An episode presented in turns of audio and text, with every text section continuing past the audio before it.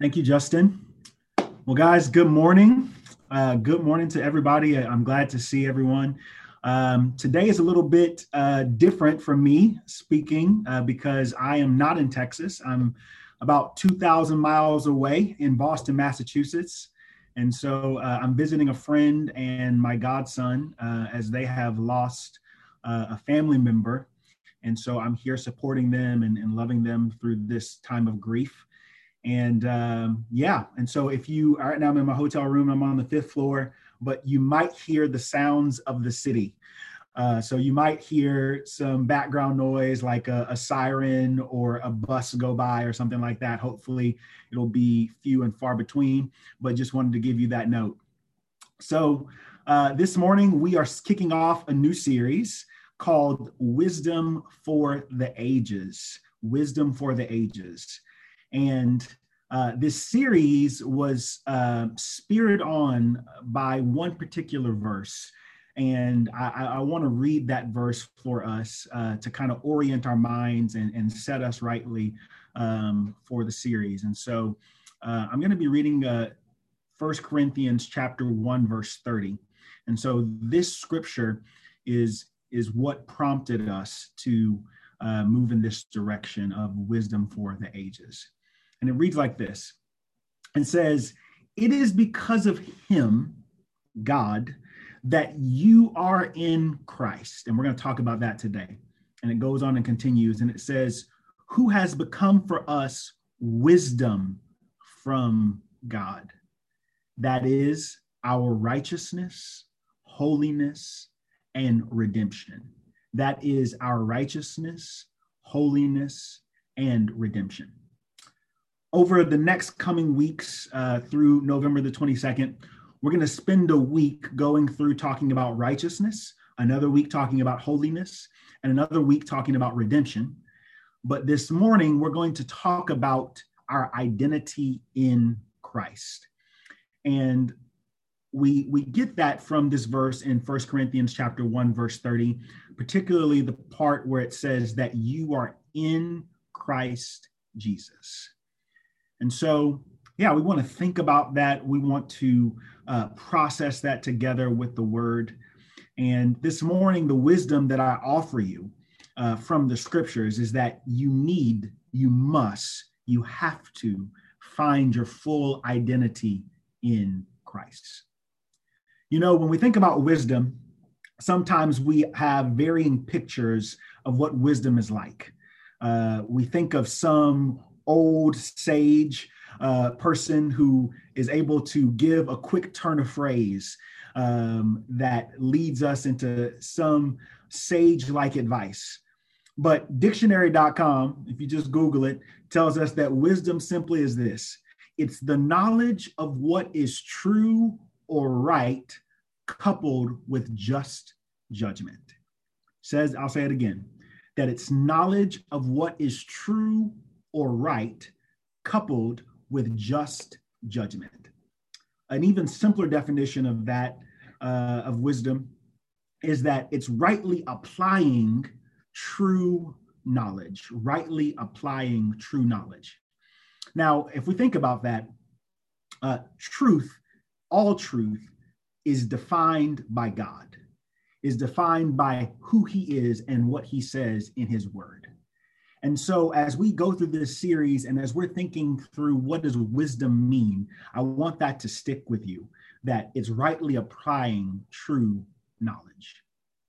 So, this morning, again, what we're going to be thinking through is how we find our full identity in Christ, and that that is ultimate wisdom that we should hold on to. Let's pray really quickly.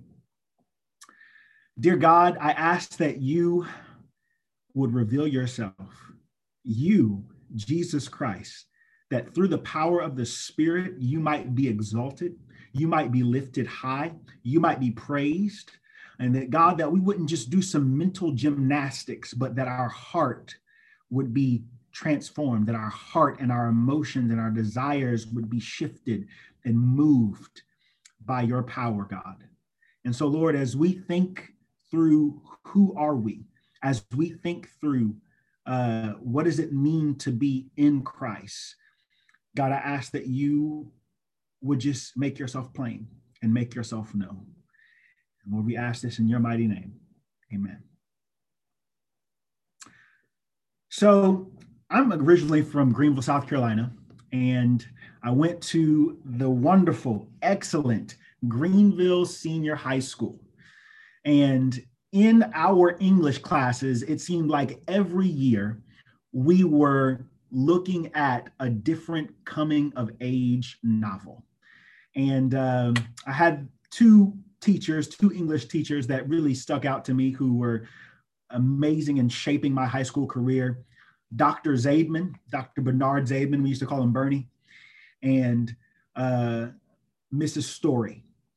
And both Dr. Zaidman and Mrs. Story would assign us these coming of age novels, novels like To Kill a Mockingbird and Their Eyes Were Watching God by Zora Neale Hurston, and The Adventures of Huckleberry Finn. I'm sure you maybe have read possibly one or more of these books, and there are many coming of age novels, but whenever they assigned these coming of age novels, it was always meant to prompt us as students to ask the question Who am I? Who am I? Who am I becoming? Who, am, who have I been? And so this morning, as we think about our identity in Christ, I want us to think about those three questions. Or for you specifically, who are you? Who have you been? And who are you becoming? You see, whenever we think through those three questions, um, it leads us down this path of self discovery. But this morning, I want to challenge us to not just discover who we are, who we've been, and who we're becoming, and define that by ourselves, but I want us to be defined by the scriptures. And so the passage that we're going to be in for this morning is in Colossians chapter 2. And we're going to look at verses 6 and 7 and verses 13 through 14. I believe that this these four verses will answer two of the questions that we have, particularly who are you and who have you been? And then we'll end our time together talking about who are you becoming. So let's read this scripture together. I believe we, Dalen just put that in the chat for us. Says, and I'm going to read this actually off of my notes app from our Mission Hill app. And it says, Therefore, as you received Christ, Jesus the Lord, so walk in him, rooted and built up in him, and established in the faith, just as you were taught, abounding in thanksgiving. Then we'll skip down to verse 13. And you who were dead in your trespasses and the uncircumcision of your flesh, God made alive together with him having forgiven us all our trespasses by canceling the record of debt that stood against us with its legal demands. This he set aside, nailing it to the cross. I love this passage, and uh, I'm, I'm excited to dive into it with us, with you all this morning. So, in the book of Colossians, Paul, like he is in many other letters, he's having to defend the faith against some heresy.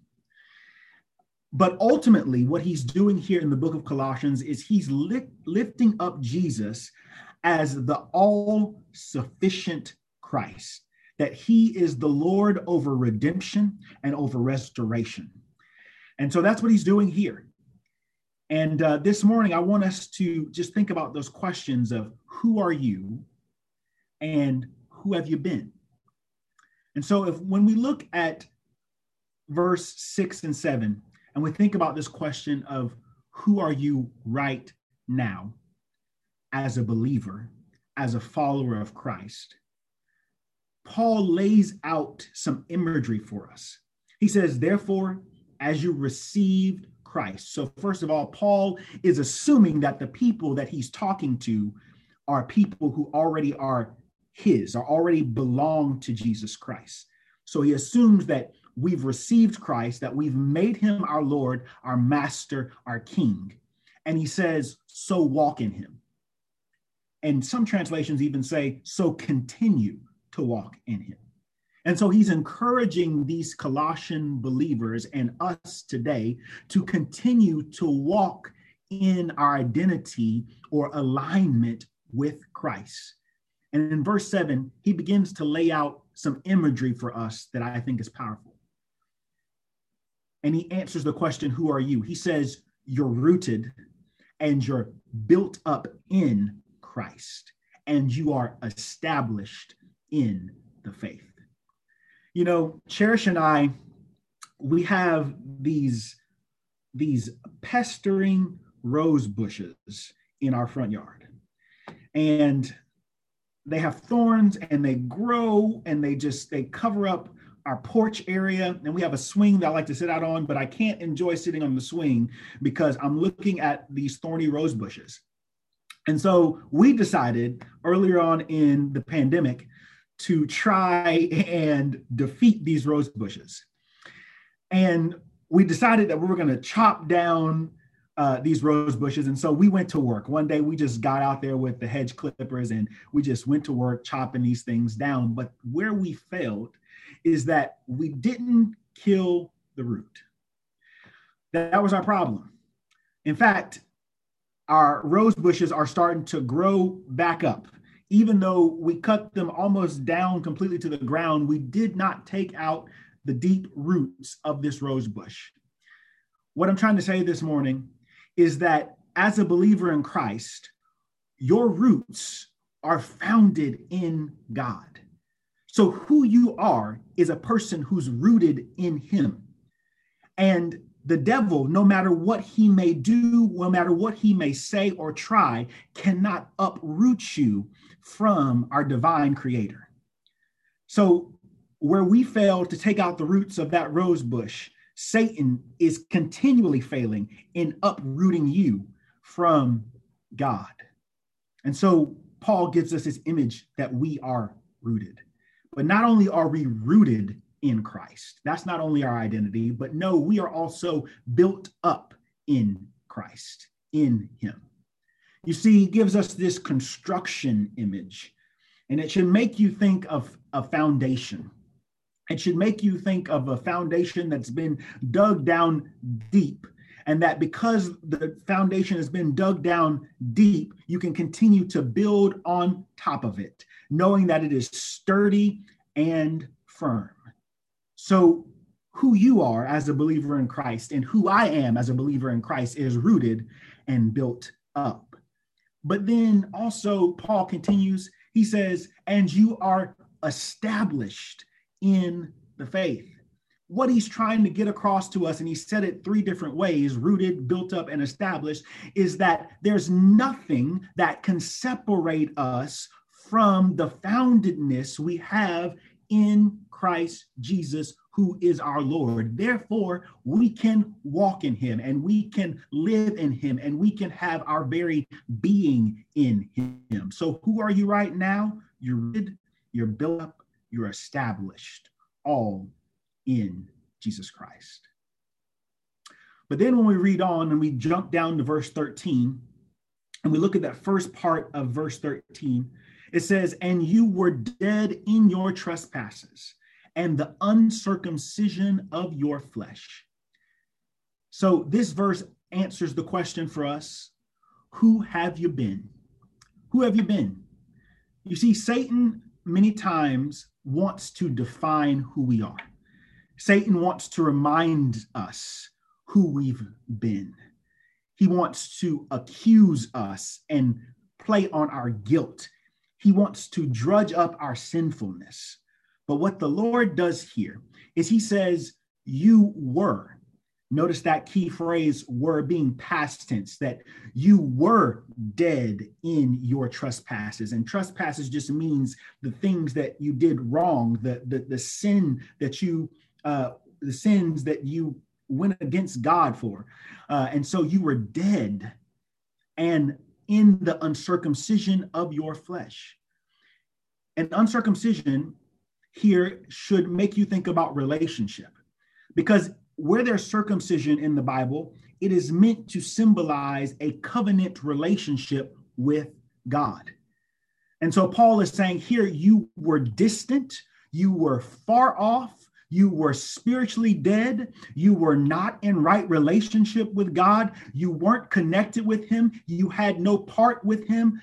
But that's where you were. That's who you've been. And sometimes, if you're not careful, if we're not careful, Satan will play on who we've been and he will try to make us distraught about who we've been. But in verse the second part of verse 13 is where some good news comes. And it answers the question again for us of who are we right now as believers? The second part of verse 13 says, But God made alive. So he's contrasting death and life. God made alive together with him, having forgiven us all our trespasses by canceling the record of debt that stood against us with its legal demands. This he set aside, nailing it to the cross. You see, who we are right now is not only rooted and built up and established in Jesus, but who we are right now as believers is that we've been made alive. We are spiritually alive and we are together. We are ingrained with Christ in Christ. And the good thing is, is that we've been forgiven of all of those trespasses. We've been forgiven of all those wrongdoings, the times where we stepped over the line, the times where we went against God, but we've been forgiven. So we get two identity statements from that second part of verse 13. We're alive and we are forgiven. But verse 14 goes on and says, but by canceling the record of debt that stood against us. Some commentators and scholars say that here, when Paul is talking about canceling a record of debt, we should think about the record of debt as being a good old IOU. You know what that is. That's where you say, I don't have the money to pay for something, but right now I'm going to give you written down an IOU paper or statement saying that this is something I intend to pay. Well, let me tell you guys, as believers, you and I, when we, before we knew Jesus, we had a huge IOU.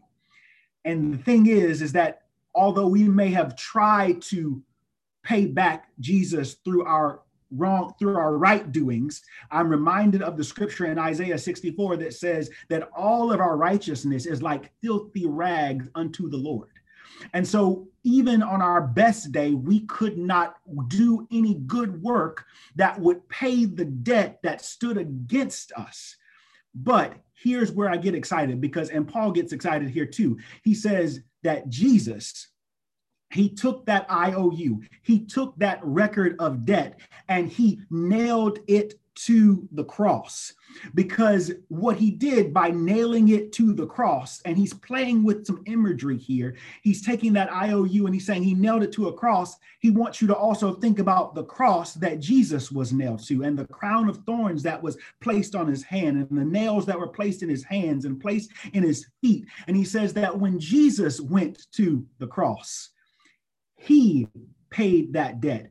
He is the one who ransomed us and saved us from our trespasses so that you and I, our identity is not only rooted up, rooted in Christ, built up in Christ, and established in Christ, but it's also that we are alive and that we are forgiven and that now we've been set free from owing God for our trespasses and wrongdoings.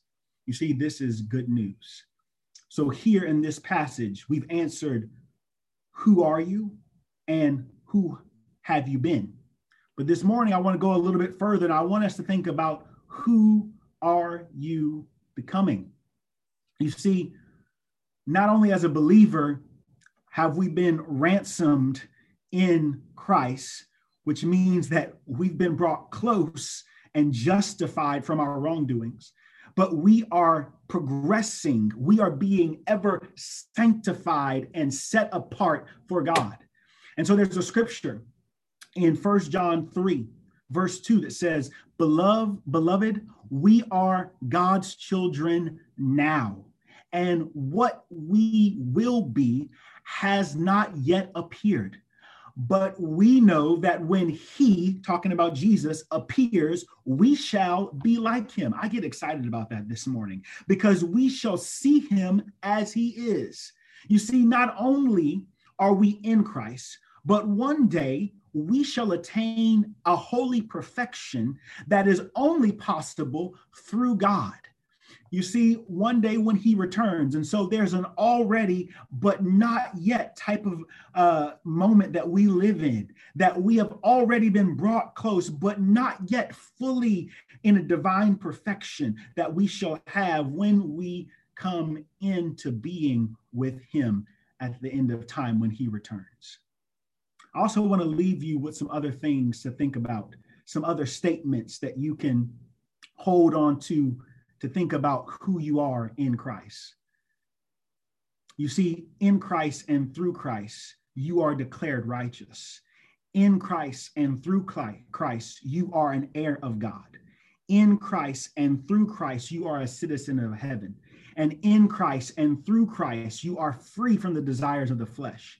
And in Christ and through Christ, you are declared blameless and innocent in Christ and through Christ, you are a light in the world. In Christ and through Christ, you are victorious over Satan. In Christ and through Christ, you have been cleansed from sin. In Christ and through Christ, you've been set free from the power of sin. And in Christ and through Christ, you are secure in Him. And lastly, in Christ and through Christ, you are loved by God this morning to end our time, I would like for us just to bow our heads. And I want you to silently pray and ask God, God, who am I in you? And I want you to wait for an image or for a word or for a thought, something that you can hold on to this week. Ask God, Who am I in you?